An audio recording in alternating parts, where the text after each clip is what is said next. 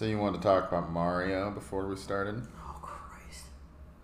So we're gonna start out. This We're so like reverse on everything Yeah. lately. Like, cause You're I'm like- I'm okay with Mario, but n- not really okay with With the Ghost in the Matrix. Shell or Matrix. and then you're all like, "Yeah, Mario can't be too bad," and I just got violently mad when. I think I'm I'm more okay with it because it's animated and they're just doing a voice casting.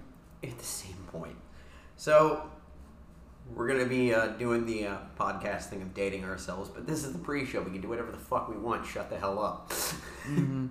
uh, so Nintendo came out this week, and they released the voice cast for the new Mario game, or the new Mario movie, I should say. That is uh, Chris Pratt is doing Mario. Charlie Day is doing the voice of Luigi. The voice of Bowser is going to be Jack Black. And then they include things like Donkey Kong as Seth Rogen, and that makes me mad too. I could see Donkey Kong as Seth Rogen though. But Cranky Kong being in it is first off, why? Hmm. And then Fred Armisen is Cranky Kong. And I'm like, well, because Fred Armisen does a lot of elderly people in yeah, sketches. Yeah, I guess I can see it. But Chris Pratt's mostly what I have a main beef with. And to Okay. be fair, I didn't. My beef with it isn't the fact that it's Chris Pratt. Chris Pratt, no matter what he may like politically or anything else like that, is Chris Pratt. He's a good actor. That's fine. I can. Yep. My wife put it best when she was sitting there, and her first reaction was, "If this was Chris Pratt before he got all the notoriety he did from Guardians of the Galaxy during his Rookie mistake. Rookie mistakes. I just got a new phone. Um, give me a second. You all get to hear our mistakes for once. Go away. Well, I'm in charge of editing, and I'll decide that. you can So- hear all of Jason's mistakes. Mine will be. He he's I, the my picture perfection per- will be I was shown. gonna say his, his he's the picture perfect uh, model of perfection, and nothing ever goes wrong with him. Uh, but so back to what we were saying, Chris Pratt. If it was back during his Parks and Rec days, I could see the fandom being more willing to give him a chance than they were with him already having all the notoriety he does from Marvel. And I'm one of those people where my whole beef with it is primarily from the fact that they announced all the voice cast. They did, and to their credit, they included the gentleman. But that's kind of where it pisses me off too, where they have Chris Pratt in there as Mario, Charlie Day as Luigi, and then at the very end of all of it, after Keegan Michael Key and everybody else got mentioned, they went, "Oh yeah, and Charles Martinet's going to be involved." Charles Martinet famously is the guy who did the voice of Mario since it, since he had a voice.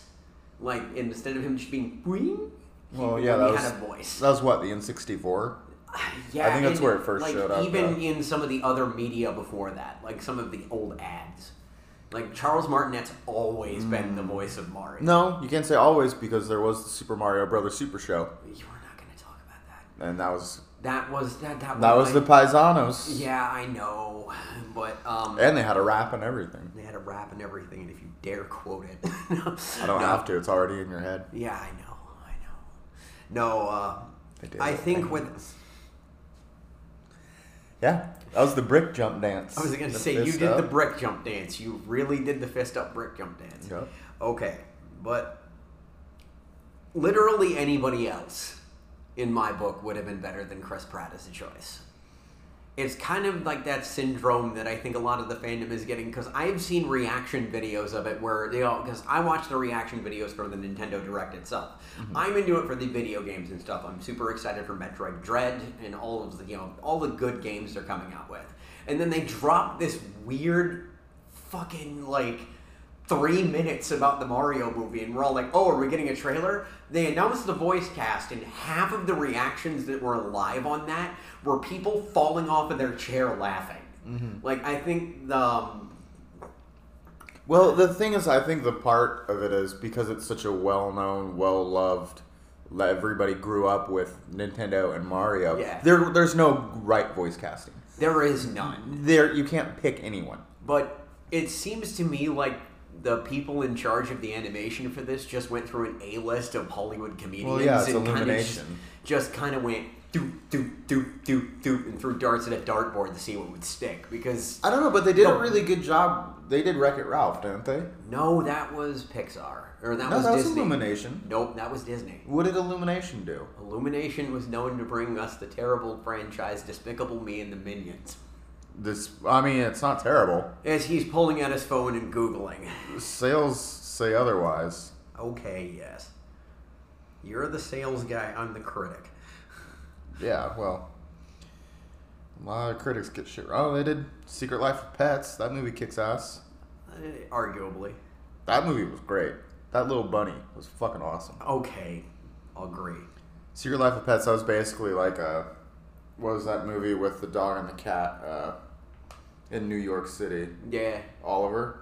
I I think it was just called Oliver. I think it was. I don't know. I haven't seen it. I don't make a habit of watching it. If my son doesn't watch the animated movie, I don't delve into that Oh, unless I it's foreign animation. It was super New Like York. Laika is like one of the few animation houses here in Portland that I'll, you know, they're they're local to the area that I actually enjoy. oh yeah, dude, Corpse Bride. Like most of my animation content is foreign, Mhm. and that'll be European or you know English. I'm not a peon. European. European. The other thing that stoked me, and I know you're all like, I don't care one way or the other, was they announced Russell T Davies is coming back as the showrunner for Doctor Who, and he is arguably the best showrunner because he had arguably the best run of the 2005 series. He did the Chris Eccleston into David Tennant run of it. Mm-hmm. And the joke that I had was, when, are they just going to keep rotating out the same, the same three showrunners where Russell T Davies makes the show good, mm, Steven Moffat takes it globally and kind of fucks it up, and then they give it back to Chris Chibnall who runs it into the dirt for three seasons? And and it's not even the fact that it's a female doctor. Jodie Whittaker was amazing, but her writing was so bad. Yeah. Like the best moments of her doctor were when she wasn't following a script, like at all. Yeah, I have strong opinions about Doctor Who. I think it's I think it's very similar to Star Trek, where people like it because they remember it being good and corny and cheesy. See, I and now that they're, it's just not the same. And if they were to do the same thing they do back then, it wouldn't. Nobody would like it. You look at it with rose-colored glasses, so you keep watching. As a pretty big fan of Doctor Who, there are two distinct like kind of branches in the fandom. The people who get into it because it was their you know was their comfy place mm-hmm. at a time when media really was just starting to shape around to queerness and LGBTQ fandom and all the other communities and all of that. Mm-hmm. It was a safe space for them to grow and flourish, and they have really good memories of how the fandom used to be, which is why you'll see a lot of queer people that are that their favorite doctors are from the early era. Hmm. And then it kind of morphed into this big monster where a lot of people are still like me. I pine for the older episodes, hmm. and I admit that yeah, you I do have a little bit of rose-colored glasses, but I still hold out hope that they can at least bring back the charm with the cheese because it's not just the earlier episodes weren't just cheesy; they were charmingly cheesy. Okay. So, can you like Doctor Who without having to like Hitchhiker's Guide? I feel like you have to like them both, or you can't like either. Okay, so we're gonna get into a film paper here. There's some irony in in the fact that that fandom crosses over because Douglas Adams originally started as he was gonna be a staff writer for Doctor Who, and one of the episodes of his, uh, one of the episodes he was writing for Doctor Who was literally one of the Hitchhiker's Guide to the Galaxy books. Because it didn't get published as a script because they went, "What the fuck is this?" He shows up on a cricket field and all kinds of other weird stuff, and he went, "Okay, fine, I'll just change it. I'll just change the TARDIS to a couch." Yep. Like, it's one of the most. It's actually my favorite of the Hitchhiker's Guidebooks, and yes, admittedly, there is a lot of crossover.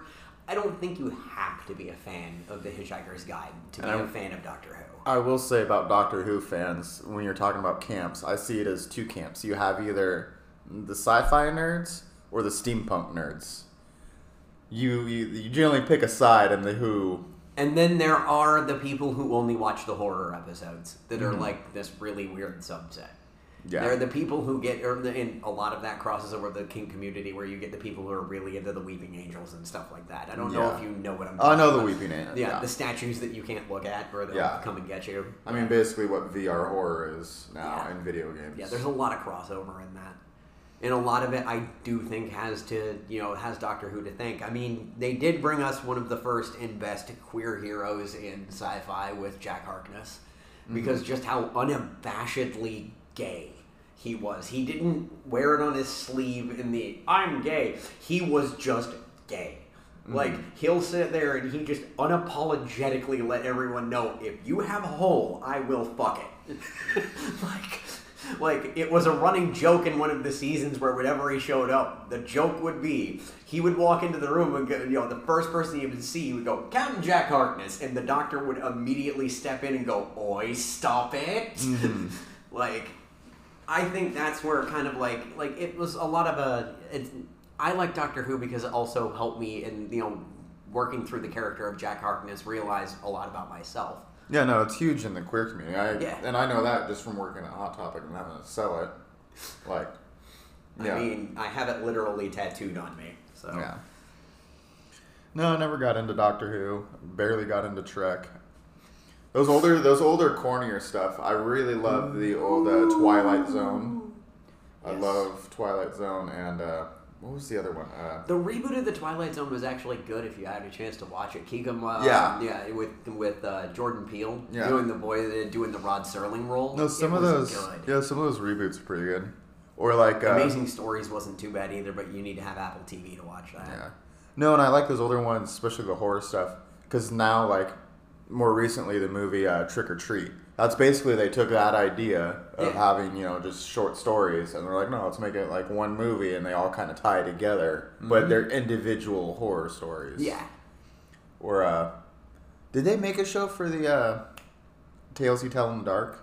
I thought they. I heard something about it, and I heard it. I think not- it's still in production. Yeah, I heard Like, I think it was being one of those made. things where they announced it in 2019, and Yeah. then the world fell apart. Like right after that, they got kind of shelved. That was one There's of those. been a lot of projects like that where it's like, hey, what happened to it? And they're like, we don't know. That was one of those books when I was a kid that, like, looking back, it's like, oh, those were really screwed up books to Yeah, read at like, like- that young an age. There's a lot of projects like that also that just kind of fell by the wayside with COVID. Like one just recently came out and it kind of blindsided me because I thought they put it on production hold. And Apple TV had the rights to uh, Isaac Asimov's Foundation. Mm-hmm. I haven't had a chance to watch it, but I was just shocked they actually went through and were able to do the production on it because that's like sci-fi Game of Thrones. Yeah. It it's a large chunk of time that it Well, takes place over. Asimov. Like, Yeah, it's not light reading.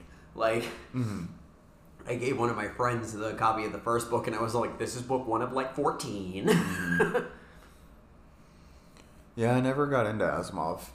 Like, I read a couple. Asimov, Michio Kaku, Stephen Hawking. I Yeah. eat that shit for breakfast. Oh, I love Stephen Hawking. Yeah.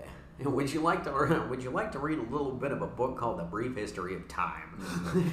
I also like Neil deGrasse Tyson's writings. I haven't had a chance to read any of his work yet. I have one. I to can, admit. if uh, when I get my hands back on it, I think it might be in storage. I have uh, Astrofield Guide or Astrophysics for a person in a hurry. Ooh, Astro- yeah. If yeah. you can loan me that, I'd absolutely love it. Yeah, and it's just like really quick overviews of different theories and stuff like that. It's really good. We're like just a straightforward. Let's not dive too much See. into it, but Yeah. See, you guys came for the dick and fart jokes. What you get is We an all- actual yeah. discussion. we always get back to dicks and farts. Yeah. I don't know. I don't think we've done a fart joke ever. Yeah, we can try. it. I'll, I'll try to work one in somewhere. I think you're supposed to work it out. There we go. We got it. Should we get into this episode today? We're going to be talking about uh, cults. Uh, no, I mean it feels like a very culty practice. But I mean, it doesn't have to be. I mean, that's just the religious side. I mean, some people do Oh, like yeah. uh, abstinence for health reasons Yeah. or for, you know, other reasons. But yeah, there are definitely culty vibes to some of it. Yeah. But we'll uh, Thank you for listening to, to us ramble. and go for a little bit, and that's where I know to cut it. Beep.